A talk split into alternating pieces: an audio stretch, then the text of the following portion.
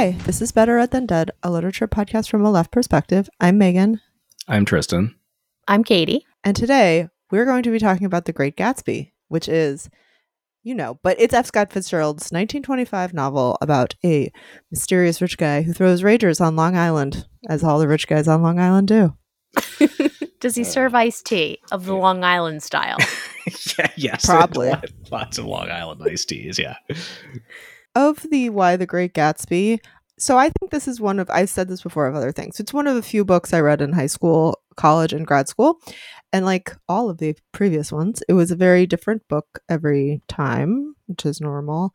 And yeah, I like it more every time I read it. And here's a story. Okay, so like when I finished grad school, low this many years ago, I could not have known that I would have a fun podcast with two of my best buddies, the funny dudes.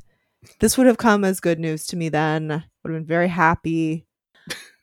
But there's also less good news, which is that I would not have wanted to learn that I would come to this podcast the defender of modernism. And yet here we are. I am not a scholar of this stuff, but apparently around these parts, I have become the person who reminds the Philistines that modernism, in fact, is good. now, now, now hold just on. I Okay, like James all right. Joyce, and Ernest Hemingway is my problematic fave. Damn it. I can't believe you guys don't like this book. It, the, I liked it. I had a great time. it's I had a very I really enjoyed myself and I don't apologize for it. I love those big eyeballs that are in this book. the eyes of Dr. Zhivago. yes.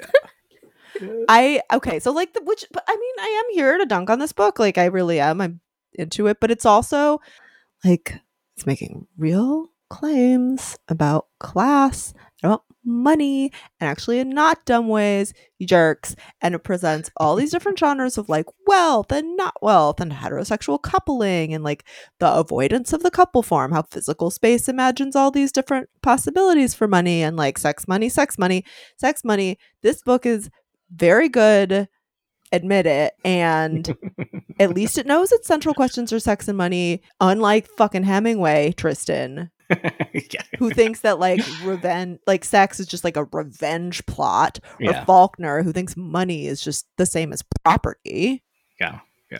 Well, we- we- we're, we're land rich, you understand.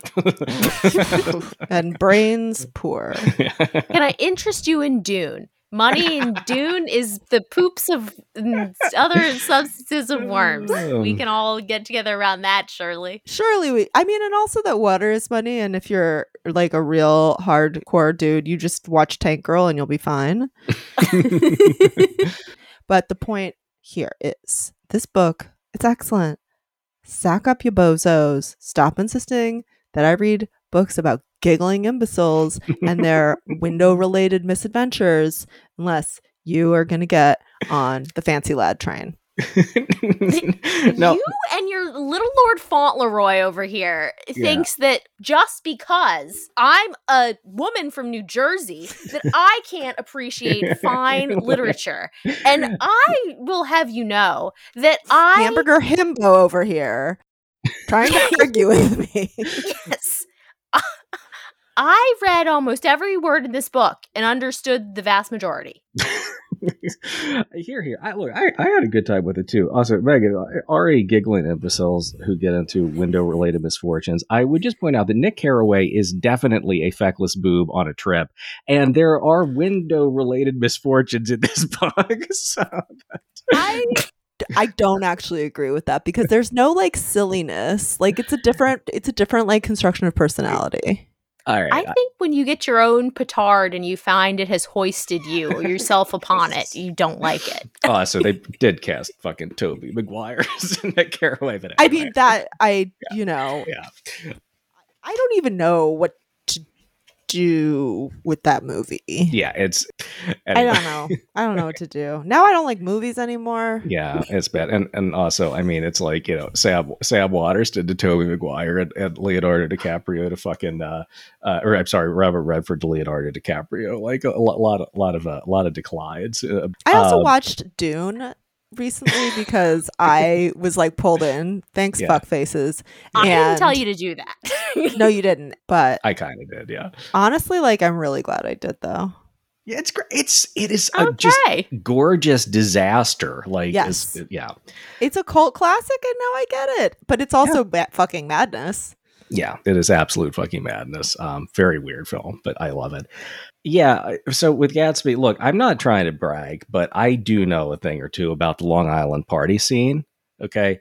No, I, I never hung out in the Hamptons with Jamie Dimon or Bernie Madoff or Martin Shkreli or, or any other disgusting capitalist. But when I was doing my my journalism degree in New York City, I, I rode the old LIRR out to Nassau County many times to see friends at like some bar with an epic Billy Joel cover band. Uh, I was I was the designated driver at a Jimmy Buffett concert at Jones Beach in in 2004. Uh, so, hero hero hero shit. It's just got to be said. Yeah, it's yeah. it's. I, I, mean, and I very much all of that sounds very similar to these these Jay Gatsby bacchanals that are described. But um, yeah. yeah, I mean, like man this has been an unnerving couple weeks and finding out books I thought were profound as a teenager kind of suck a little bit. um, like, and that look, that is harsh. I enjoyed this. Fitzgerald, yeah, he's an excellent writer you know, uh, so like for the Frank Herbert critiques do not apply here. and and like, I agree with most of what you said. Like, there's a ton of great stuff in Gatsby for some commie lit dorks to get into. Yeah, the class anxieties of the American bourgeoisie. You know, the serious critique of the American fantasy of the individual, whatever the fuck that means. And also, we get to get the American anti-hero of like the con man, all of which is great. I mean, who doesn't love Lyle Lanley? Yeah. Uh, yeah. and, and, yeah, I mean Fitzgerald, and this actually I did not remember from my AP uh, English reading uh, twenty something years ago. Fitzgerald, like you know, quite overtly via Tom's enthusiasm for race science, stages the overlap of class anxieties and racist anxieties, which I'm sure we'll yeah, talk huge. about. Mm-hmm. Yeah, it's yeah. a huge thing. Like, but what what I where I disagree a little bit with your uh, d- defense or whatever this novel is that I got annoyed in that it, it, felt to me that ultimately a lot of that really interesting stuff did kind of reduce to this like dick swinging Hemingway esque hyper masculinist contest between Gatsby and Tom and I just I don't know, man. It's like I've read I read Tender is the Night. I've I've read other Fitzgerald. I just think you can write about class and not just from the perspective of rich shitheads on the North Shore of Long Island. Like, what if this book was actually about Jay Gatsby? I would read that. so, yeah, but if it weren't like you can have a show that's all rich people or book or whatever, Arrested Development, for example, that like still like skeptical about wealth. Yeah. I'm uh, over reading this book. Like Fitzgerald would certainly not have been skeptical about wealth, but like yeah. I don't give a shit. No, no, no. And and I like you know, as I was kind of, you know, writing up my thoughts on this, I was recalling like Raymond Williams's very sincere defense of Jane Austen and that like, yeah, it's about fucking like rich assholes in the country, but we see all these economic structures. I totally agree that that we see that here. I like I do think it like for me it's more I just I don't know. It's like at the end of the day, I'm just not that compelled by the Daisy Tom Gatsby love triangle. Um, which isn't because I don't think it could be compelling. I oh, just Oh no, think- I'm not either. I, I think this is like entirely a structural interest on my part. Right. No, and I'm, I'm with you. I'm 100% with you. I just feel like Fitzgerald kind of retreats into like the least interesting aspect of the novel in kind of very crucial moments. That's that's my main beef with it, to be honest. That's fair, but I also think that every novel is a choose your own adventure and you yeah. just have to choose the adventure you're choosing and go with it. And and you had an adventure with not only Fitzgerald but some of your old friends Hemingway and the Bros and Jimmy Buffett was there and Billy Joel was there too. You're not in Oz anymore living Back, on sponge doing cake, a podcast, watching the sun bake. All of them tourists covered in oil. I know every word of that song, but I won't subject you to it. I, I know how to play it on the acoustic guitar. Who the fuck are you people? oh, remember when I talked about the Grateful Dead? Okay, never mind. Like, no position. I am in no position. Hey, I'm strumming my six string on my front porch swing. That's a Jimmy Buffett lyric. Get into it. Trust you, Katie. Why'd you want to? Have you had you read this before? Did you read in high school like me and Tristan and everyone else in the whole wide I did attend. I did attend high school, um, and so I did. I did read it. I read read it in high school. Go Bulldogs! Um, I have read this before. Read it in high school. I enjoyed it about as much as I did then, which is a lot because it has these lovely gems of sentences. Nobody loves a simile more than Fitzgerald. Nobody, and I mean nobody. Nick Carraway is just straight up a, a- your prototypical narrator. He's like, "Hello, nice to meet you. I'm a boring guy. You all seem interesting. Do you think I could get work narrating uh, right now?" I do have a lot of work commitments, giving myself a slow lobotomy with stocks and bonds and banking or some shit. Um, so that's him as a character. He also is another figure in literature that I don't think we have covered, who is, I don't know, I think somebody's cousin. And that's who who he is is I don't know. I think Somebody's somebody's, cousin? cousin. Yeah, yeah, yeah, yeah. Yeah, He's- he's not your cousin because you know your cousin's been in the bathroom for three hours. It's New Year's Eve. They're drunk and causing trouble. He has Someone a name has that's like deal it. bagel related in some way. yeah, no, but all of, all of this goes to the point that he is a feckless boob on a trip. He's his trip is to Wall It's a Street. He's a feckless boob on a trip. But no, I got to take a trip to with Jimmy Buffett too. My dad was a huge parrot head, and and every morning, even the mornings when I was going to school to talk about this, and I think fucking tenth grade or something, every morning before school, he would say, "Don't be stupid today, honey. Are you gonna be stupid today? Don't." And I would say no. But Today, I am a smarty pants. today I'm smart. T- tomorrow we will see what happens. But uh, there's a very famous scene in Gatsby where Daisy wishes that her daughter is her her when she's she's a daughter. She says, "I hope she's dumb as hell and and hot." And this was the opposite of the less. apocryphally, acop- apocryphally taken from something that Zelda Fitzgerald said as she was coming out of anesthesia when Scotty was born. She would, wow. yeah. That's a tough one, but no, but no. I think that this was wrong. that this what I learned is wrong. What I learned was wrong, and what she's saying is right. That you should be a trembling buffoon at all times, because if you do that, what you're gonna end up at a champagne party at a rich guy's house, dressed like a baby for some reason. That's an actual scene in this book. And in conclusion, in conclusion to why I wanted to read this, I remembered the eyes, which everybody remembers the eyes of Dr. T.J. Eckleburg that look over the novel and many of the covers. And it is really, really, really fucking funny that the America's Best logo is like the touchstone of this entire novel. That it's like Warby Parker watches over us as the eyes of God.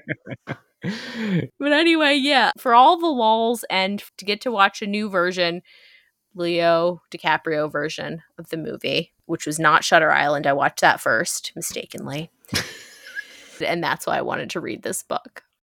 So today we're going to talk about race in quotation marks, like the question of race and the other, the individual and Americanness. Again, these are all in quotes, and awkwardness and the sort of affects and socialities that take place here.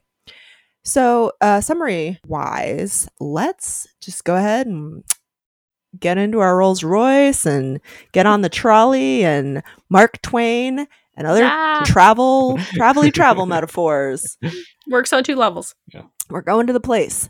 Uh, you're with me. And every high school senior's favorite book begins with our narrator, the bagely named Nick Carraway, and him telling us all about how he is a big empath and involuntary therapist to everyone he knows. And people just tell him all of their business, and that's what a narrator is. That's mhm, subtle. It's very good.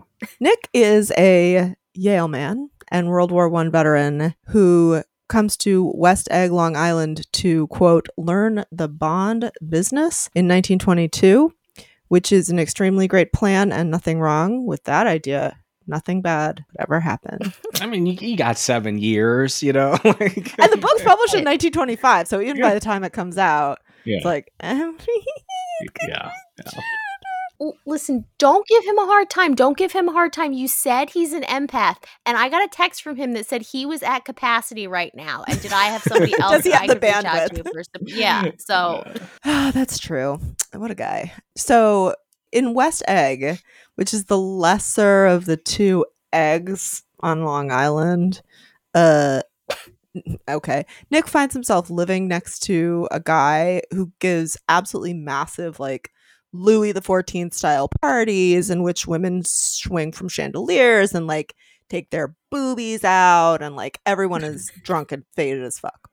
So Nick also has friends on East Egg, his cousin Daisy and her husband Tom, who is a big dumb Chad, and I don't know how else to put it. No.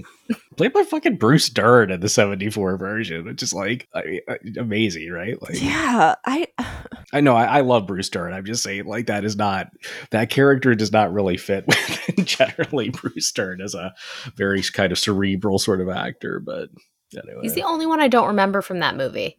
Like, of course, do you, you know, you know. all the other ones are people you know. is it worth watching in the way that like the Demi Moore Scarlet Letter is worth watching to watch your brain careen off the cliff that your brain has already been sitting at? Are you, you talking about the Leo one or the the? Either. Is it like, dude, like I want to know if this is like my brain running into a wall and splattering in like a fun way.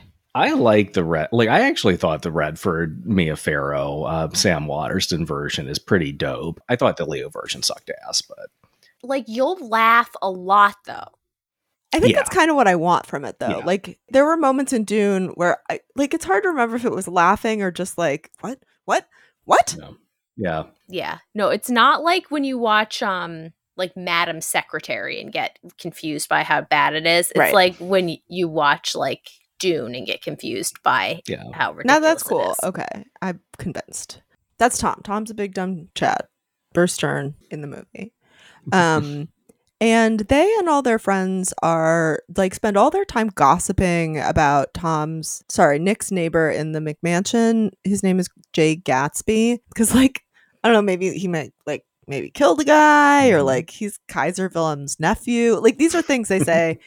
and to quote my favorite movie, the Herb Gardner Thousand Clowns, he communicates with us almost entirely by rumor.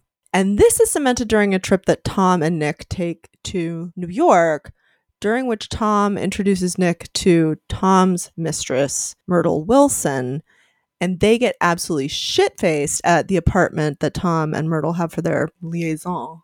And among a bunch of these people's friends, they regale each other with stories about people they know who are rich and what kind of rich and what they buy and how some lady comes to your apartment to check out your feet and like where did you buy that and your dress is fancy and it's so pretty and no it's not and my hair looks stupid and rich people but shit Oh, so this is the trip that Tom punches Myrtle in the face. Um, sure just to- does Oh. breaks her right, nose right, right after his uh, diatribe on on how awesome race science is. So yeah, I mean, just an, I, a completely odious piece of shit. Yeah, it really comes out of nowhere, and it because it does come right after the there. There is the foot thing, the foot checker that can come to your house and check your feet, and that's so funny. that Then you forget that something very bad happens right near it. Right.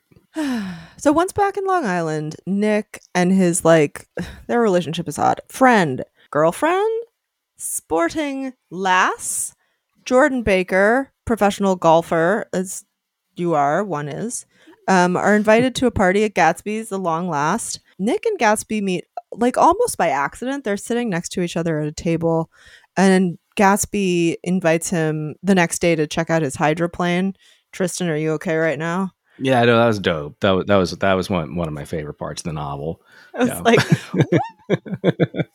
Tristan's so excited about the hydroplane. I Tristan's like, I'd hang out with Gatsby piece of shit, even if it's like I get to go on a hydroplane. And then as Nick is leaving the party, there's like the most foreshadowy foreshadowing that ever foreshadowed. In which there's a car crash as people are trying to leave Gatsby's party because it's dark and they're also fucking faded. And Yeah. I too thought of Montgomery Clift. I assume all of you did. Or is this the guy who's having very big 1950s hours, as I always am? um, This handsome devil. chapter four, in which people are visiting Gatsby's orgy palace on Sunday mornings, and this isn't in the book, but you know how you know that? It's because there's a there's a shower with twelve shower heads, which is a real thing that exists in real rich people's houses, and I can only imagine it's for orgies. I mean, yeah. What? Why else would you need such a thing? But- You don't need to get Oh. that clean all by yourself. Mm. No, listen, I thought the same thing, and then I acquired six small ponies that I keep in the house. And- They all need baths simultaneously. Uh, yeah, that you need to shower them all together, or they get scared. Well, yeah, All those ponies. yeah. Oh. Um, Oh. And so, like, through Nick, we learn more about Gatsby's sort of like rumored background or purported background. He, Gatsby, says he's from wealthy people in the Middle West, and he means San Francisco, which is not the Midwest even a little bit. yeah. It's just the middle of the West Coast. Like, I don't know where the man has gone astray. He's technically right in a way I didn't realize until you said that. Well, I mean, that's the only, it's very much a technicality. like, let's be clear. Well, and it's also, I think you should probably tell us with the context too, right? Like Fitzgerald was a Midwest guy. Like he was from, Yeah, he's he from was some- Minnesota. yeah, so I assume that like that, like some someone is being made fun of with that. And Gatsby's also like a war hero. He has all these cool, dope ass medals that he insists on showing everybody. Like, I don't know. And then Nick and Gatsby go to New York and have lunch or something with Meyer Wolfsheim, who remind me who he's based off of Tristan because I thought Lucky Luciano was the person who fixed the. Uh, no, Ar- Arnold Arnold Arnold Rothstein, Rothstein. and and also and but I also think so. Like with, and even because his name's Meyer, I figured Meyer Lansky is also who who he was thinking of. He, he's like a composite of of a lot of of, of Jewish uh, leaders of the kind of the the 1920s. Kosher organized. Nostra, as it's sometimes called. Right. Yeah. Yeah. Yeah. Yeah. and Wolfsheim is he's doing business with Gatsby, which is all very sketchy in the book, right? Like none of us care about this, but it's like, where's the money come from? I don't know, Jews. Meyer Wolfsheim apparently has a misperception of Gatsby, which is that he describes him as a perfect gentleman and as having good breeding. So there's like these versions of recognition and misrecognition about Gatsby and the position into which he was born or not. So they, Nick and Gatsby, return to Los Cajones, and Jordan tells Nick the story of Daisy and Gatsby that they met before the war, and that Daisy married Tom when Gatsby was abroad. And it turns out that Gatsby has bought the giant mansion to be near Daisy. I'm sorry, what? Because he is an absolute sap for her. Yeah, Th- this is the uh, part of the novel that I'm like, oh, okay, like I could do, I could really do without, or just make it more interesting than it is, you know. I mean, That's like, a real. I'm crushed out on somebody is the point of almost all novels, but like Yeah. you have to make it good. Well, and it's weird too because I mean, it- like Daisy, like we do get the sense that like his main attraction to Daisy wa- did have to do with like kind of class anxiety. It's like, oh, like I'm I'm not supposed to be with this woman, but then it like so, which okay, like that actually fits with this kind of the, this weaving of sort of class anxiety that he's talking about. I think where it sort of goes off the rails is like that stops to be it, and it just becomes a very conventional like love triangle among rich assholes thing, you know. That's fair. So after this series of revelations that aren't really, Gatsby convinces Nick to invite Daisy to tea, and we're in high school now, and Nick is being like a wingman and like, "So get my friend to come to this party. Um, and by friend I mean cousin, because of course it's his cousin. That's even more high school. And Nick leaves them alone for a while uh, to flirt or whatever they're doing, and then when he comes back, they're like, We're in love, we're fancy, we're throwing shirts everywhere. And Nick sneaks out because he doesn't like watching fancy silk shirts being thrown asunder. yeah. It really happens. They really throw his shirts around. I don't understand why, except Yeah. that it's like rich, rich things in the air. Yeah. Yeah, it's one d- of those things where you just say, "Seems like you're having a good time. You're not hurting Yeah, anybody." Right. So this is get my it? thing. Yeah, Daisy has that great lie too, where she starts she starts weeping, and Gatsby's like, "What's wrong?" And she's like, "I've never seen such beautiful shirts." to that rips. It's so It's so good. From so Perry, I, or London, Yeah. wherever they're from. Yeah, But how dare how dare he psychopath who won't leave his neighbor alone, judging anywhere he wants to sh- throw his shirts. yeah, right, right. That's true. They do suck though, so Yeah. it's a real trade off we're having. That's true. Okay, so then we get like we keep getting these patchwork discussions of Gatsby's personal history.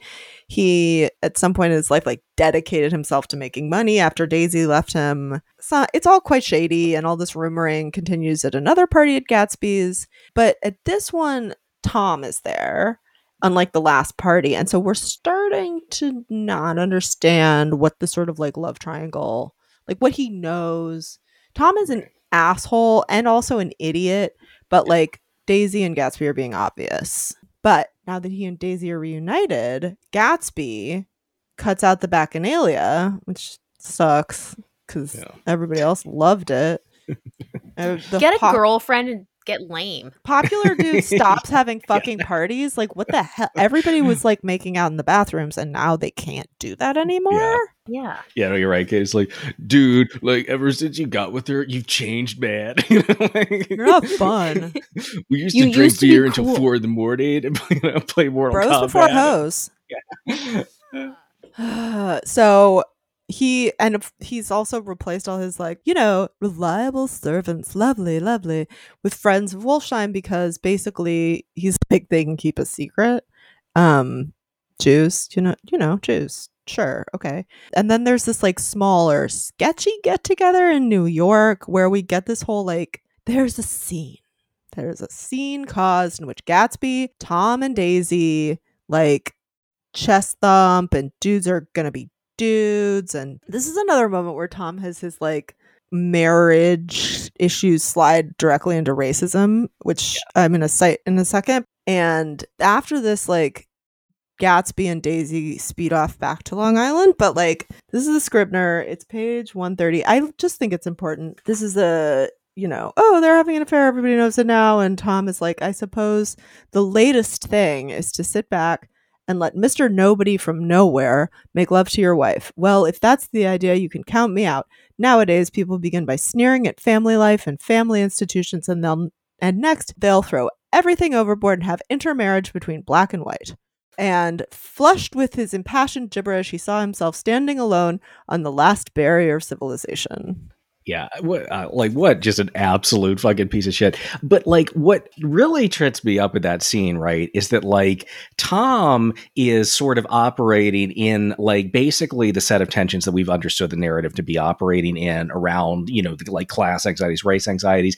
Gatsby, who also is motivated by those same things, like that's why he goes out and makes all this money. So, like, th- this whole crisis is precipitated by he insists that Daisy declare that she never loved Tom, Yeah. and I'm just like, why would he care? Like, that's not that's not how capital works. Capital doesn't acquire uh, care why it starts to acquire and acquire. You know, oh, But, because like, it's the whole that's the whole thing. Gatsby only cares about the back formation. yeah, right. Well- which, but well, he like, wants the non fungible. Like he wants the non fungible because he has so much of the fungible. He wants Mhm. it to not be exchangeable. okay. What you both said is like so much smarter than the way it is articulated in the novel. You know Oh, what I yeah. mean? Like, that's, yeah.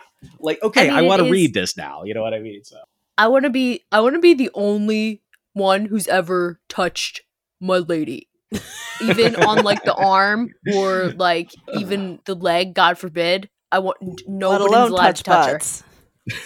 her. yeah, no, no butt touching.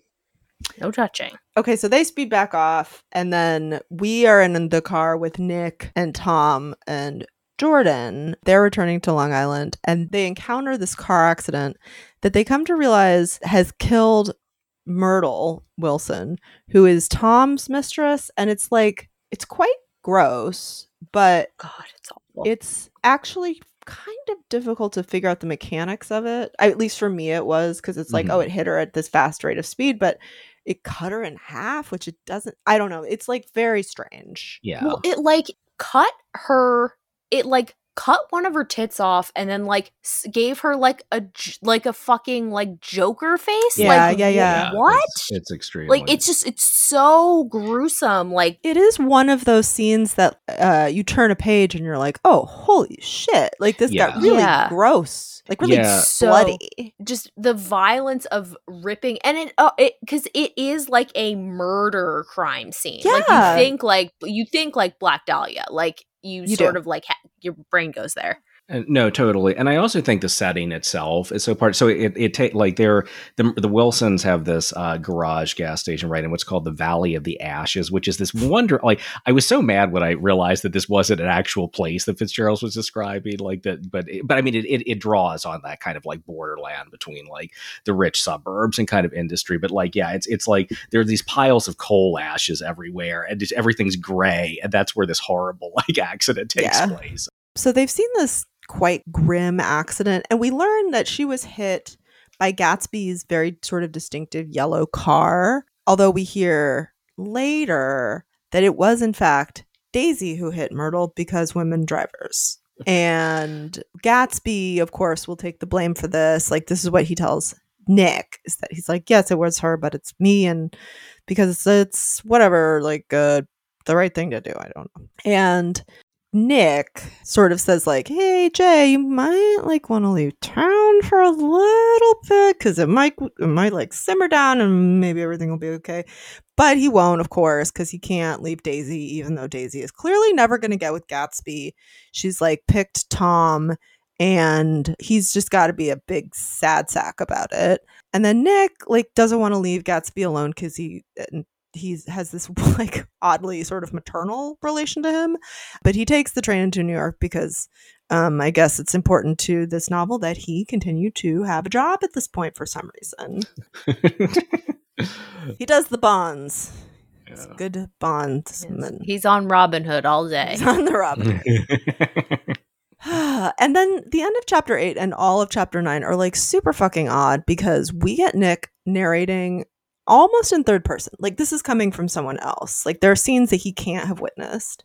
Um, we learn that michaelis who works with george wilson who is myrtle's husband had tried to comfort george you know in his grief. George having figured out that myrtle has been having an affair although he doesn't know with whom assumes that the person who hit her was her mystery boyfriend. So George Wilson travels to West Egg and finding Gatsby floating dreamily in the pool, he shoots him before killing himself. And then in the final chapter, of course, we get a final chapter because we can't just close on a death and let it go. Tells us that he's writing from post facto from two years later. And Nick has taken it upon himself to plan Gatsby's funeral. But now that, you know, the beautiful are damned, no one wants to come to the funeral until Nat- Nick tracks down Gatsby's dad, of all people, who has also been overwhelmed by the sort of appearance of wealth that Gatsby has had and sort of sent him money and it's it's also now that that in the way that his past is opaque to everyone we know in the novel, his present is completely opaque to his father. And he reads about it in the paper that he died Yes. right like in the chicago paper mm-hmm. And we end the book with one of those extremely famous passages. He says, This is Nick's voice Gatsby believed in the green light, the orgastic future that year by year recedes before us. It eluded us then, but that's no matter. Tomorrow we will run faster, stretch out our arms farther, and one fine morning, so we beat on, boats against the current, borne back ceaselessly into the past. Uh, this raises then, really, in light of what we were just talking about, really interesting questions about how the novel wants us to think about past, present, and future, right? Because you guys that both said, like the Gatsby mainly cares about the back formation, that that's the thing he wants, right? That that that would like reify like this thing that he's created. Oh, all of which makes sense, but like, I, it, yeah, and I, I like I definitely think that you know I'm, I'm convinced that that is implicit in like his his fixation on exactly how Daisy has to accept him. But like here's this claim, and we have a lot of claims that he is like he's future directed, not past directed. So I think there's an interesting like tension there, and then you know where Carraway there at the end for it points us back to the past. But the other thing I wanted to draw into that was um, when Nick contacts Meyer Wolfsheim and's like, "Why don't you come to the funeral?" and and Wolfsheim's like, "Yeah, fuck that." He's like, "The guy's dead. I don't like. I don't Yeah. get involved. Like I, uh, you know, I'll, I'll do anything for my friends essentially when they're alive. After they're dead, Yeah. that's no longer my business." And so that's like that also is kind of a very sort of like present focused thing you know? But but anyway so yeah like I, I don't know i just i don't really have a thought there other than like that tension between is gatsby past directed? Is he future directed? And also these other figures that very much insist on being in the present like how those those layers sort of overlap with each other you know? Yeah, he's like a man of the he's like the man of the time, throwing the big parties of the time, like characteristically big parties of the time, but he also is like he's a big baby. Like he's a big baby. Like when Nick says you can't have the pass back, he says, "Yes, you can." Like, yeah, Yeah. I can have the pass back. I can redo it. I have a time machine. Fuck you. Yeah. But there's also this thing right above uh, above on the page of the last uh, uh, before that final paragraph that you read to us and uh, Nick is saying I became aware of the old island here that flowered once for Dutch sailors' eyes, a fresh green breast of the new world, its vanished trees, the trees that had made way for Gatsby's house, had once pandered in whispers to the last and greatest of all human dreams. For a transitory, enchanted moment, man must have held his breath in the presence of this continent, compelled into aesthetic contemplation he neither understood nor desired, face to face for the last time in history with something commensurate to his capacity for wonder. So, like, weird, like, wanking about All of America, Well, all of US yeah. history as like a series of encounters with the beautiful. Yeah, but you have to end where you began. yeah like you have you have to Yeah. end where you have to make the circle come around. Right, and that's what the that's also the like boats, right? So it's like we are pushing against the current, right? So they're always trying to move forward, but then like bounced back.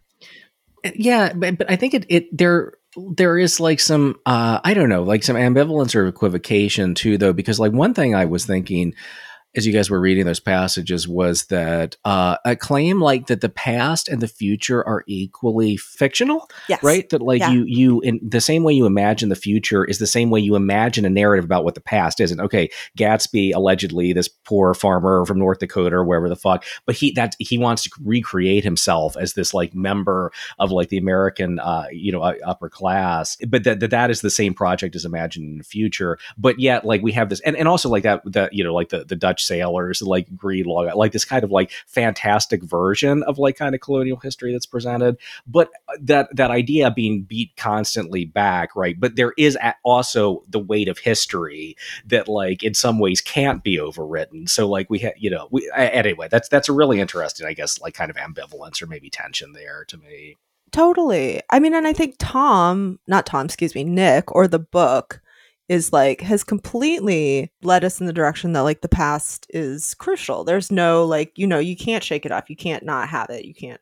Right. And so like Gatsby is trying to make it who's doing some kind of weird future anterior, right? So he's like the version of me that was would have been. yeah And so that's Yeah, yeah. right. But like the book that sees it differently, or else he, Nick, wouldn't have to tell us in the beginning, like, my parents came over on the Mayflower and they had money, even though it was in this other part of the country, but I still Yeah. went to Yale. And yeah um, and so I'm the context is basically two small pieces here. I will do the sort of inevitable Fitzgerald biography, the real abbreviated version, which is that he was born in Minnesota in 1896 and educated at um, the finest university in all the Wow. land. yeah that's The your cue katie one. The very finest, finest, the nicest, goodest one. the nicest, goodest best. one. With Just decide whatever one you think is the best. There is a right answer. there's only one, and it's not Yale. one. nor is it harvard it's the other one It's the other one. no, it, it- it's the other other one. If you think of another one, if you see people at an academic setting and they're wearing an orange robe like a fucking chud, yeah that's where they went. if they look like a motherfucking tangerine, The the one where noted white supremacist Woodrow Wilson was once president, opposed to all the other uh, Ivy Leagues that had white. Which are not at all supremacist white presidents. supremacists. Yes. um, yeah, that's where F. Scott Fitzgerald went. And he did join the army in the First World War, but he served on military bases in the US and was a big fat baby about how he didn't get to go to the front like his big boy, bravest, mustachioed friend, Ernest Hemingway. They, I don't want to talk about Hemingway too much. They had a lot of dick fights, but Yeah. apparently it's in a movable feast. There's a part where like Zelda's make fun of Scott Fitzgerald's penis, and Hemingway's like, "Damn, do those people have problems?" yeah. well, doesn't he tell? Ernest Hemingway looking at you and being like, "You're you're fucked You up." got some dick issues, bro.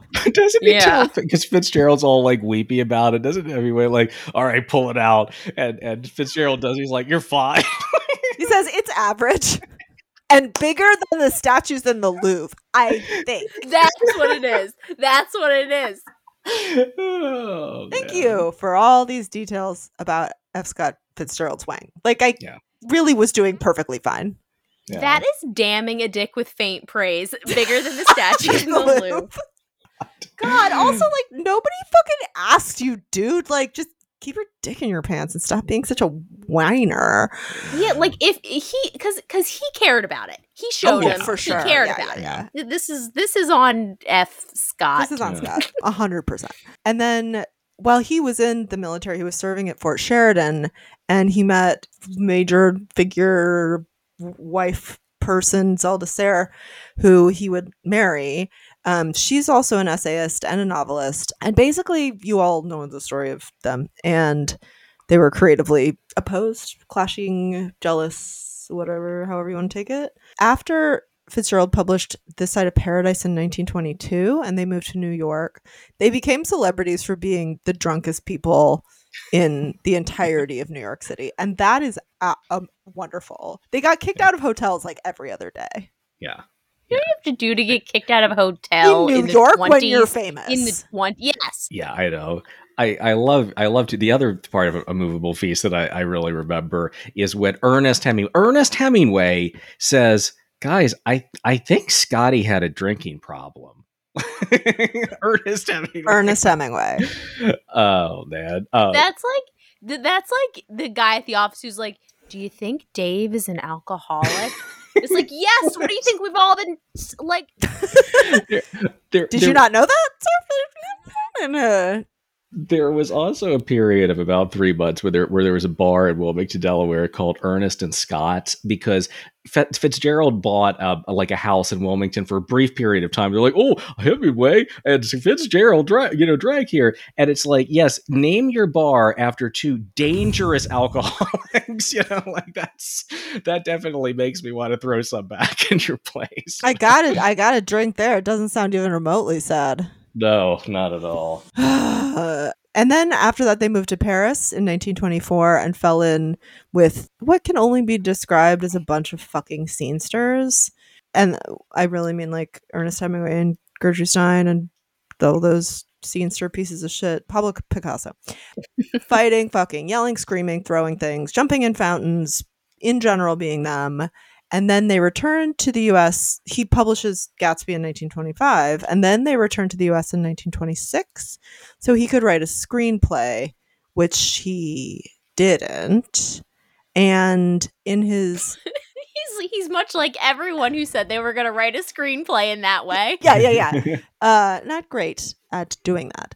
And while in the US, like, okay, again, I think everybody knows this, but like in an effort to help Zelda treat her mental illness, and I think he is to blame for a lot of this, but it's also it's hard to locate that on somebody who is dead, and I don't really know anything about. She was frequently institutionalized.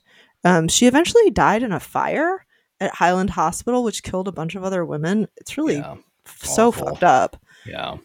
He was also drinking like a person with a full death wish at this point and was also in and out of hospitals all the time because he would have alcohol related health problems because he had a substance use disorder. And so, you know, what better time to move to Hollywood as one modernist after another does when they won't they're too drunk to write novels. Bill Faulkner etc. So he very half-heartedly tried to write scripts and his health was so shitty that he just couldn't do it. And our Better Than Dead podcast heroine Anita Loos was called in to finish The Redheaded Woman because Fitzgerald shot the bed trying to adapt it. Um, as we all know now, of course, it's like this is a great movie, and Loos has like 40 something screenplay credits Uh, because Yeah. uh, she is the real unappreciated modernist as far as I'm concerned. yeah, no, you're here. He died in 1940, but really just read Anita Loos. That's, Yeah. yeah. No, for real. Do that. Oh, yeah, read, read, read Anita Loos. She's wonderful. So that's the bio. There's a lot I could do, right? Like this is just one of those books that I didn't even know how to do the fucking research. Have you guys like we've all been in this position where it's like I don't even know where to start, frankly. Like Yeah. anyway. But like I am sort of interested in how to think about the canonization of this novel or like why it is the AP Lit test best boyfriend forever. Like I looked up references to it and exams and it's this and Hamlet and I think maybe Romeo and Juliet. It's like the things that are so obvious that everybody references in their essays when you can pick from this list of like 80 things. It has actually always had a mixed reception because the plot is so um stupid. And but a lot of these like you know mid-century guys who did this canon work thought it was important because it you know and this is trilling of course inevitably comes to stand in for america itself like fine okay fine Yeah. What does that even mean? Uh, never mind. Just forget I said anything. it means like whatever an ap lit test thinks it means you know what i'm saying it's like it doesn't really Yeah. mean anything Yeah. for us it just means something in a like greeting card way right. Yes, it is just I love I just I do love when when it's like it is America. Yeah. No, I won't Yeah. elaborate. Well, the, the whole the whole fucking like idea of like the great American novel. It's like just fuck off. just fuck off with your Jack London, Buck of the Wild, whatever you Yeah. want to call that. More Yeah. taking your dick out to be cold. Yeah. Ugh. okay, so uh, and then H.L. Mencken, who said wrong things to Anita Lou, so I hate him too. He's also like super ambivalent about it. He says both that it is in form no more than a glorified anecdote and not too probable at that, but he also remarks on the charm and beauty of the writing. Fiedler says both that Fitzgerald is a fictionist with a second rate sensitive mind, which he steals from Tennyson, and a weak gift for construction is pushed into the very first rank of American novelists where it becomes hard to tell his failures from his successes. And then he says, there's always the style of the details, the glow and motion of the close of Gatsby or the opening of Tender Is the Night, those wonderful approaches and fade outs. You know, canon formation is actually like an extraordinarily interesting thing, but I didn't really know that everybody was like, mm, also yay, but uh, like that. Yeah. That's like that. The consensus on the Great Gatsby is like it's good and bad. Yeah, I mean it's weird because that's kind of my that's kind of my take on it. Yeah, I I mean I super get that. But that's why it's good. It's good. The badness of it is you can't. You, yeah, it didn't. I think there's a sort of there is a point that Fiedler's making to say that you can't tell his failures from his successes because sometimes it's like, are you trying to be funny or not? Right. Right. I can't tell if that's a joke or you're serious. right. I don't care, but I don't know. I think it's like also that it's partly Nick whose narration is so weird that you're just like ah, ah, Yeah. uh, uh," right, and not in the way that Bartleby is funny because it's like fuck you and everyone you know. Yeah, well, because I mean, Nick like wants to sort of think of himself as this outsider, and he's like he's from the same shitty ass class of people as all these fuckers. I mean, he's doing this. Yeah. Anyway, but But and just sort of at the end of this, it's like it seems like its canonization is produced by this sort of group of like liberal critics in the 40s and 50s. And I think a bunch of that is like an investment in Americanness that seems intensified in that moment. Mid century liberalism is absolutely an indefensible position. I want to make that clear. This is not like, yeah, oh, when liberalism was good. Like, Right. no, no, no yeah, yeah, this is like a version of nationalism that is needing to be reformed. Yeah. It's like fancy flag humping. That's all oh, it oh, is. yeah. Yeah. Like it's Yeah. just it's just with a tie. You know, you got a tie on Yeah. while you flag hump. Well, uh, yeah. yeah, and you've got elbow patches and shit. Like that's all it is. Yeah, and and I mean, like, what is so annoying about the idea of the great American novel is that, for one thing, it presumes that America was ever one thing or could ever be one thing, which is just, I mean, which is fucking liberalism, you know? hmm Or that it was always America, or that America is a thing. Or yes, like yes, the right. Or that America isn't even a fucking thing. Yeah, exactly. Who Has been to two states that thinks America is a Yeah, thing. Yeah. I know. Have you been to Texas and Connecticut? How are you doing now? Yeah. Have you been to two different cities in Texas? Like, you know, Totally. Have you been to Uh. Lubbock? Is that America? Yeah, yeah. So is fucking Austin. So is San Antonio. So is fucking El Paso. You know, totally. I mean, and even the use of the word America doesn't actually mean the United States anyway. Doesn't matter to these fucks in the middle of the 20th century trying to be liberals about books. Yeah. They were doing the West Wing about books. Aye, they were. The I bet the West Wing people love the fuck out of this book because it's about like America, so Yeah. good. There is actually a I don't know, like an F plot. I don't know what's beyond a B plot. That is actually that one of the guys on West Wing's dad is a um is a Jewish gangster in the in the mold of it, it, like Meyer it's a Lansky? Gatsby esque. It's a Gatsby esque thing. It's like Uh-uh. to, to yeah. Anyway, I won't get into it, but there's some. Th- yes, I think that Sorkin has read the Ga- Gatsby too. I can't So- imagine that Sorkin doesn't like have 20 copies of The Great Gatsby and just like humps them all. The most psychotic person I've ever met in my entire life is favorite novel is The Great Gatsby. Same. I'm serious. Yeah. No, Yeah, I, yes, I yeah. also know a psycho who loves this. Yeah. Yeah. Th- this person is such such a psycho that a random person, when asked about this person, described the person as a miserable motherfucker without having any other con- the most miserable motherfucker he ever met uh-huh. without having any other context. Oh. yeah, that sounds right to me. So we okay, so like this book has an entangled race and class series of questions that I think we should get into.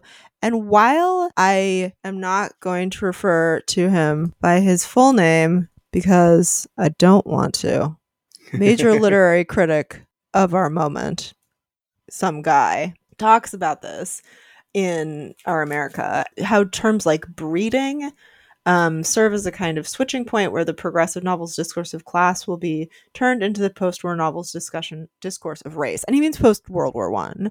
And that's a way for us to potentially talk about Gatsby is that like class designations that seemed relatively uh, identifiable also get mapped onto and entangled with race questions and that's like that's like all nested in what fucking Tom says. You just like Yeah. let your wife fuck this guy from nobody from nowhere. That's the same as like interracial marriage.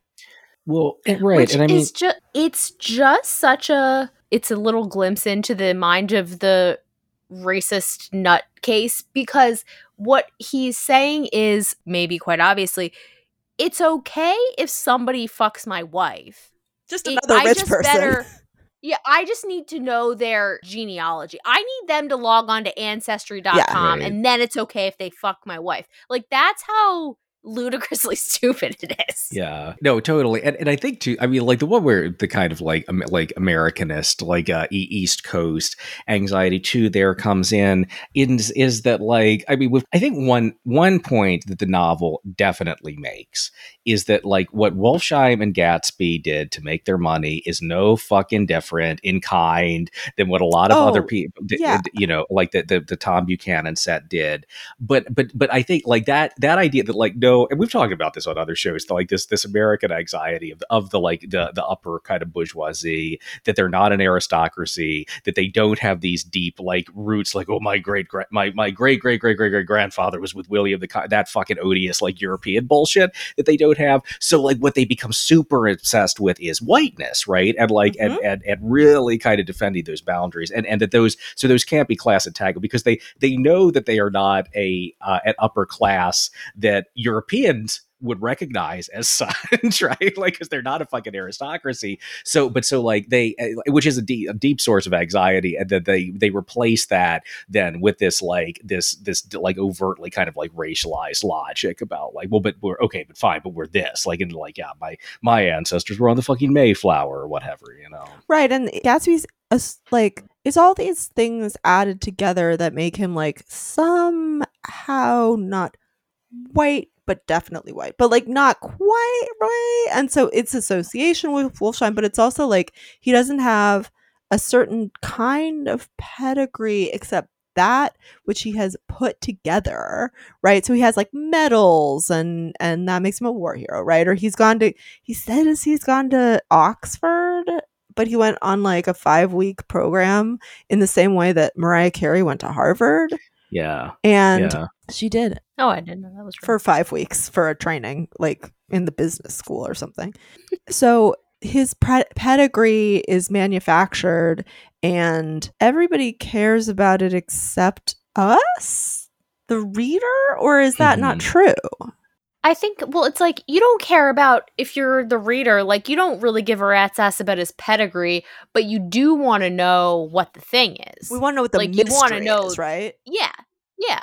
So I think in part, it's not one of these stories about like you come to a a small town and there's an outsider and you don't know where they came from. It's like Right. you're on Long Island and this fancy rich guy arrives and you're like interested in him and you want to know what like you want to you want to know more about him and I think that you're supposed to actually think that it's cool that this is where Gatsby came from. yeah. Like it's oh, not got it, supposed okay. to be like I don't I don't know. I mean, Well, yeah. it's, it seemed like that. Like it's supposed to be sad yet like it makes him tragic and deep and cool kind of. Well, it's like, much cooler when he maybe killed a guy than when he is like, you know, he just made money by association with these criminals. Yeah, well, he right he he beco- he becomes like the the first mate of like this dipshit yachtsman who almost like over shipwrecks on the coast of Minnesota, but and then he and then but yeah, Wolfsheim takes him under his wing, and they they they set up a chain of like drugstores that sells alcohol kind of over Yeah. the counter. Yeah, He's a bootlegger.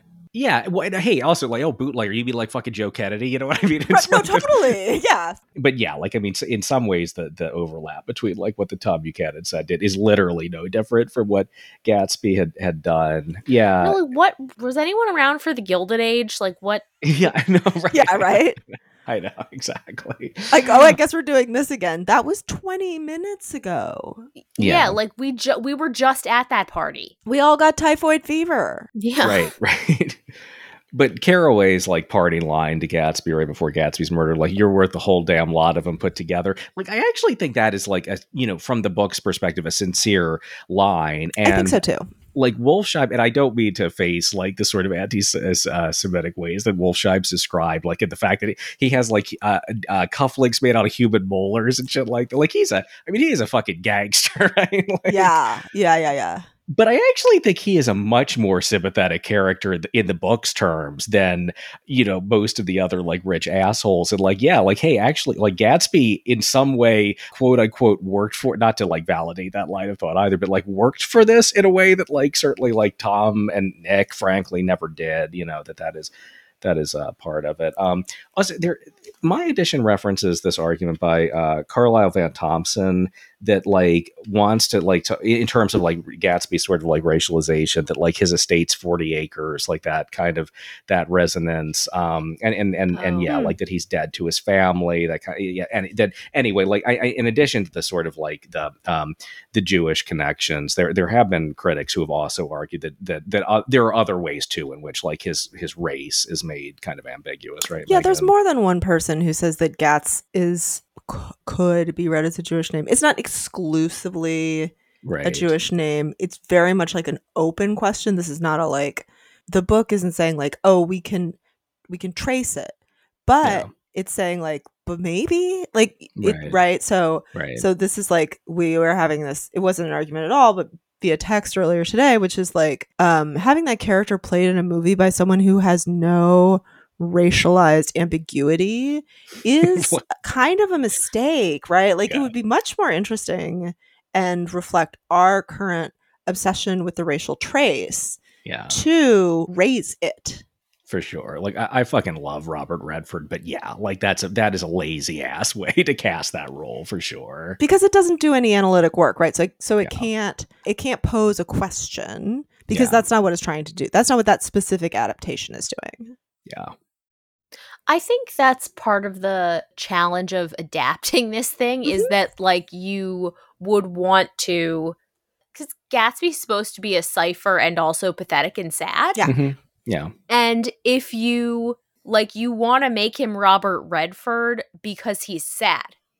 Right. Like I think that that's why you want to make him like I I don't know. You want to like you want to put him on some firm ground by making him Robert Redford. Yeah. Like you don't want to introduce those questions because if you're introducing those questions, then what you're doing is exposing Gatsby as a failure before he unravels himself. Yeah. or I don't even know. more of a success i would say that it's like in the moment in which all of us are working you know somebody who we know to be jewish or somebody who's like a light-skinned asian american is working at this like functional question of where race gets delineated Yeah. And so, right, so like a certain kind of, I don't mean scrapper, but somebody who like made their own money, that the Mhm. question of their race or ethnicity might actually be much more interesting right now in a more explicit way. yeah, for sure. Yeah, I, I just think the imp like it would be a way more that's a way more interesting thing to engage with. I, I think that the reason why the adaptations have shaken out the way they have, aside from the other like just Hollywood is racist and they just want like a fa- you just For want sure. like a famous Yeah, yeah, yeah. Yeah. most famous white guy you can get your hands on. Yeah. And they have to be like sexy, and I put that in quotation marks, like right, like I have no attraction to Leonardo DiCaprio, but I understand like what the what the task is. Uh, with the with DiCaprio specifically, I was thinking again that that does nothing to sort of like draw in the kind of ambiguities that we've we've uh, taught, said that the book does. I do think though, like the, uh, his role as the Wolf of Wall Street, which actually was after the movie, like that, like if he had played Gatsby that way, that would have been interesting. The only thing I would say the problem with that is like Jordan Belfort, like in that movie, is like a villain, maybe an anti-hero, but definitely in that. And I don't think Gatsby is. I don't even think Gatsby's an anti-hero. I think he's like No, kind I- of a I don't tragic think so either. hero, you know, like He's a just a, he's a dead guy in a pool. Yeah. like he's a dead rich guy in a pool. Mhm. that's like no, and yeah, and as you said, like the, the sadness, like he might not honestly even rise to like the level of like the kind of like the, the hero. Like he's he's kind of yeah, he's because because there is i mean he seems like he's that but he's he's just so beset by his insecurities and um yeah just kind of like yeah this this sort of pathetic interest in this He's only the hero of the novel for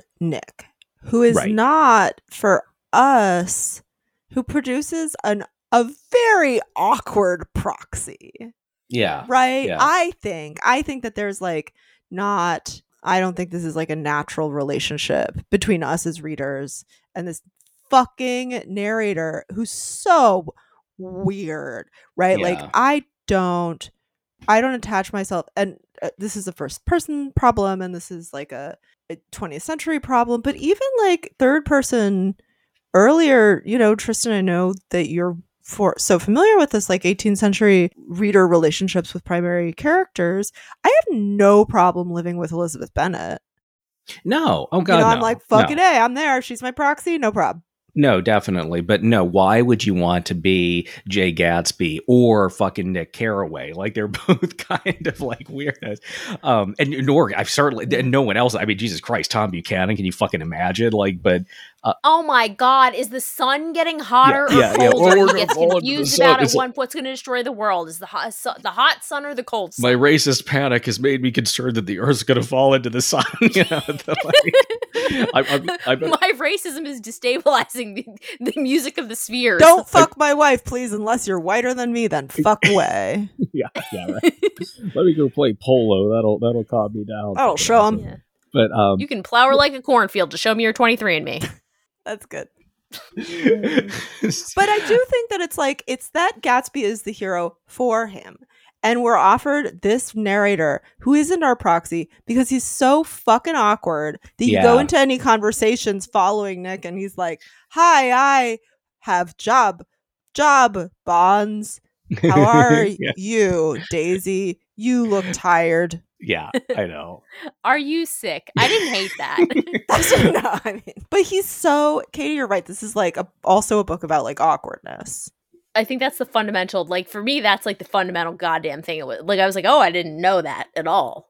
Can I ask one question related to that? I, I know we got to turn to the game soon, but like I do wonder, like the lens of queerness, right? That might also go to both awkwardness and the sort of like you know the ambiguity around like kind of Gatsby's own origin. I and so I mean a few things like to point at one Nick's um obsession with Gatsby, right? I mean, like in all, like just kind of like real attraction. Similarly, Gatsby's like uh, relationship with Nick, which is like filtered through this. Oh, it's because he wants to get close to Daisy, but in a way that doesn't fully kind of square the circle with me. There is that one moment, like uh, at that that horrible scene after Tom punches Myrtle, where where Nick goes. It's it's almost a throwaway line, but Nick goes home with uh, with one of the uh, Mr. McKee, who's one of the guests at the party, and there's just this. They're in the elevator, and then there's an ellipses, which is always something to pick up on. And I was standing beside his bed, and he was sitting up between between the sheets, clad in his underwear with a great portfolio in his hand. Beauty hmm. and the Beast, Loneliness, Old Grocery Horse, Brooklyn Bridge. He's the guy's showing him like his like he's a photographer. Then I was lying half asleep in the lower a cold lower level of the Pennsylvania station, staring at the Morning Tribune and waiting for the four o'clock train. I just like combined that with I did I mean like Nick's like very also strange relationship with um with uh Jordan, Jordan. Baker yeah. where he gets like and he gets really mad at her for reasons that I don't fully understand. I just I just wonder if if something about around kind of sexuality and attraction that doesn't map onto the like hyper kind of heteronormative masculinist ethos of some characters also might not her be sexuality is in question, I think too. Yeah. Yeah, and right. So I mean, like maybe just as pertains to Nick, maybe Nick and Gatsby, but I also think like awkwardness, I mean, in the sense of like not fitting in with some some social set of codes. I just I, I don't know if I have much more to do with that, but I did want to like kind of at least raise it as a another eh, layer here. Yeah, and it's always about the question. It's always about the fact that you ask the question. It doesn't really matter how much of an answer you can make, but the but the fact is the book is asking you to ask. Yeah, yeah, yeah, yeah. It's sending out all kinds of like it's it's giving you symbols or it's giving you paths to take and it's only yeah that i had never thought of that before that it's more important that you ask the question and also that you like there's always a certain blockage where nick is trying to like get to something and we're like cut off from you know he gives you all this cause cause cause cause cause and then you know like effect is just like so, something that like blows up in our face right yeah. so his attraction to gatsby however we want to view that and i think it's like polyvalent is like oh he's so um magnetic right yeah but like what's the effect of that magnetism well it's that you know dudes who think he fucked their wives are going to kill him. Right. And it's also like his attraction to Gatsby is about the fact that he like called him old sport and he thought that was nice. Yeah. Like yeah. he thought like he he like will do something sort of uh, like well actually I think that um Nick thinks that he is he pit he pities him in the moment that he pities him he loves him. Yes, yeah. I agree. Yeah. And and he like yeah. he doesn't know who he is. Oh, sorry. Go ahead. No, no. I was just going to say there's also that early moment when he says that Gatsby had like a smile that you like you only encounter like three or four times. It just instantly puts you at ease. Which like I mean, to one that okay, so that's a kind of the feature of the con man, right? But that's also like I mean that is like a, a, a sort of like a charismatic figure that is almost immediately then undercut by all of the anxieties that we see like present in Gatsby. Mm-hmm. So he he he he shifts very quickly from that sort of um kind of objective desire for like even the narrator into the object of pity, right? And yeah, absolutely. And I think also for somebody who feels weird and bad and out of place, any fucking person who smiles at you is going to have a smile that like lights up like a thousand sunshines. Right. Yeah. You know, like he happened to also be the fancy rich guy because this is a novel and that's how that goes. But that like fondness is the is just is in a way so pedestrian it's like i love this guy because he was nice to me once and then i got to feel like i was better than him and i wrote a book about it. Yeah. Yeah. Well and he has to meet him sitting next to him at a table by accident right? Or else it would be like hi i'm Nick, I like job. Uh, this Daisy, Bob. you know, like he couldn't do it, Yeah. right? He has to like be engaged in this conversation by like forces of beyond his control, Yeah. by happenstance. I am impressed. Like when I read the critics on this, they all have the same impulse that I do, which is like this is an incredibly technical novel, hmm and that's one of the reasons it has a sort of like thin plot. Yeah. There's a great reason. There's a great reason you read it in high school because it teaches you how to read. Exactly, Yeah. right? And that's No, what it I mean by like all the books we read in high school have like a very specific blunt project, even if that's bad. So like if you read the Scarlet Letter because you're looking for symbols, you're not gonna have much fun, but it's teaching you to do a thing.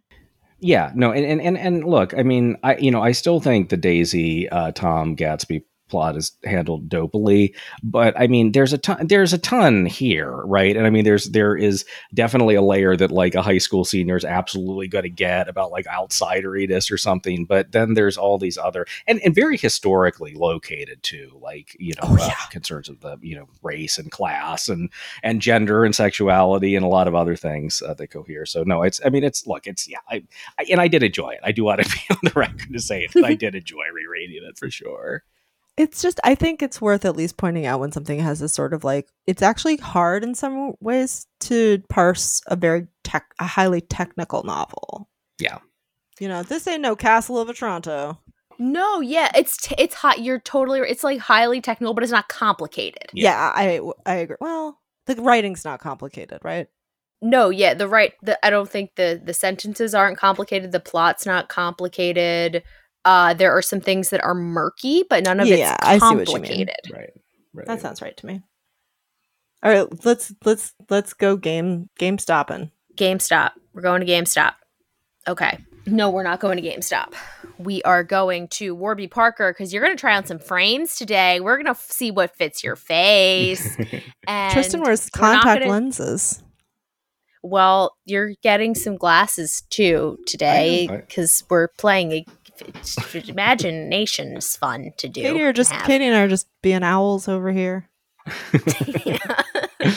I, yeah, I no, I, I would, I. The reason I don't wear my glasses more often right now is because the fucking mask won't stay on my face with the bridge. Oh, Yeah. What? No, they you can band aid it and band aid it, and it keeps it real good. or um, paint painter's tape.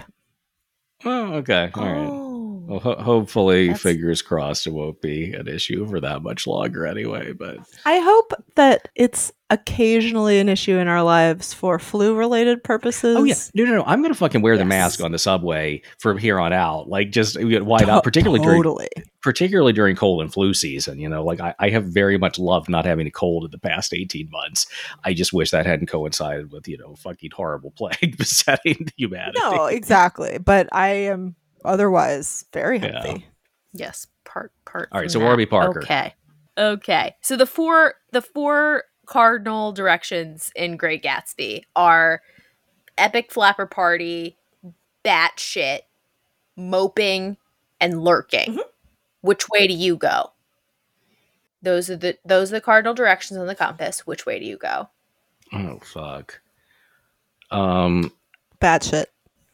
I mean, I want to say epic flapper party, but the truth, and I mean think I will say moping, that. Tristan? What's that? I You mean, I think moping? moping is. I think moping is kind of more my actual speed. Uh, and the sad truth is that epic flapper parties would make me, um, you know, very. Uh, it it would draw out my antisocial tendencies. But I'm going to be fun for this episode, and I'll say the the, the epic flapper party. Cool. Right. I I'll be I'll be there until like eleven or midnight. Look. I'll, or I'll leave like at seven thirty. Look, I, I have been, uh, yeah, with that still. I mean, that that that's my actual vibe. Uh, seven thirty p.m. Um, I right, that's what we're talking. But uh, I, yeah, I, we're I have I have been to a fucking Parrot Head Jimmy Buffett concert where many many uh, many uh, you know women in their fifties and sixties were really were really throwing down. So they'll rip it up all night long. yeah. Oh boy. I mean, the idea of a party now that I have an 18 month old and a I know, pandemic sounds is like, oh, what now? Yeah, sounds exhausting. Yeah, The I, the idea of a party with this mental health. I mean, give me a Right, break. exactly. Um, Do you have bowls full of benzos available? yes. uh, okay. Question two. We're fitting you for some frames today. I just want to just just want to need to know what do you think about your neighbor? A neighbor. I hardly knew her. B never met him, but I think he's about to be my new best friend. I'm normal. C hate to alarm you, but I think he's fucking your wife, old sport. or D we're all neighbors. The whole world is an egg uh, to me. I mean, I think I think we know that I'm a. Like I can't even Okay. pretend with this one, right? Uh, D. We're all neighbors. Oh wow. Okay. Love it. the the weed hours answer, right? The anarchism hours answer. Why not both? I mean, hey, no Um, judgment oh. either way. I'm just, you know, the the antisocial commie over here. It's a common. I like community as long as I don't have to talk to anyone. there are parts of the commons in which there is no talking. Can I have my silent time in the comments, please? You're a little too close to me in the comments. Um, okay, here's question three. In the family system, who are you? And remember, you're getting glasses. A, stepdad. B, baby Yoda. C, adult baby in champagne glass. Or D, the guy that lives next door. I don't know how he keeps getting in without a key. Adult baby. um, what, wait, what, what was the uh, what was the first one again? Ah, stepdad. Stepdad. Uh, oh man. My current be Baby stepdad Yoda. rules, though. Uh, I've thought it, it the past it would be fun to be Kramer, right? Like just Yeah. just just barge in. So I, I- you know, I mean, I would never. I I mean, Right. seriously, would never. But I, in this fantasy version of myself, I'll, I'll be that guy that just, hey, the neighbor. Why? How is he here? Oh, okay. Um, I like it. Final question How is your vision? A. Wanda. B. Mine are the sightless eyes of Dr. TJ Eckleburg, or just any eyes on a billboard. None of those can see anything. C. Pretty bad. Doc said no night driving for me. Or D. Double. I don't know what happened, man. I was getting hammered with some lady golfer. Next thing I knew, I was wreaking absolute havoc on the dress shirt section of a Brooks Brothers. yeah, I B am the eyes on the billboard without contacts or glasses. I can't fucking see a goddamn thing. So- okay. Um, so I think you both already know this, but I have received feedback on my night driving. Yeah. um, Yeah. not from an authority, but from a relation.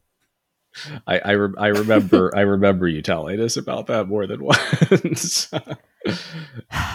it was no, it was necessary. My night driving is very terrible because I sort of refused to wear contacts, and then I tried, and I drove at night, and I was like, oh, there's Yeah. a big difference. right, right, I don't mean like drunk driving. I'm not talking about anything like right. No, just yeah, bad. I'm Just- just saying like driving at night. You just want to see the signs and the turnoffs and exits in the and road. the people in the other lanes. Well, yeah, you do want to see those quite a bit. You do. Um, this is the e- this is one of the easiest quizzes to score actually ever because Megan, you were a you, you're getting the Daisy frames. That sounds Uh, right. They look like they they they look like what they are. Just, just you're lovely and um Are they pink? and confusing, beautiful, confusing creature.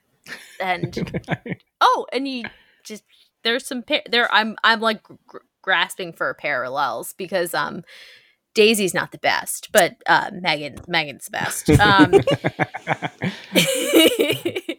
Okay, and Tristan, you this rocks. You got Dr. TJ Fuck Hackelberg, yes, hell yeah. That's awesome. which is the coolest one. I am the weirdo doctor in Queens putting up a a, a billboard that's uh, fallen apart in the middle of an industrial wasteland. Yes, I you Like, are I'm- the I coolest one. Cool. Yeah. I, I love it. Uh, I think it's safe to say. I think it's safe to say that Tristan won this one. Yeah, I think that's right. Even though I'm yeah. happy, I just I'm unhappy. I'm, I'm sure that more happy for you than I am for me. I, am sure the daisy frames are very stylish. But. And we all know what the Eckleburg looks like. yeah. Look like uh, the eyes of Dr. Moreau. Um, yeah. Dr. Zhivago. The eyes of Dr. Caligari. Can I keep going? No, I don't want to. It's bad. It's just time. So this has been Better Red Than Dead. You can find me on Twitter at Tusslersaurus, Tristan at TJ Schweiger, and Katie at Katie Crywo. You can find the show on Twitter, Instagram, and Facebook at Better Ed Pod, and email us at betteredpodcast at gmail.com. But only if you have a neighbor and you're not sure about their parties. If you go to one of those parties, please tell us everything that happened because we are not invited to parties. You're too old. we're old. We're old and grouchy. Our intro music is Lev Bronstein by the Redskins and used with their permission. Our logo was created by Jane Bonsack of JB Design and Content. Please rate, review, and subscribe. And next week we have George Eliot's Silas Marner with John Okada's No No Boy on deck after that. So thanks, comrades.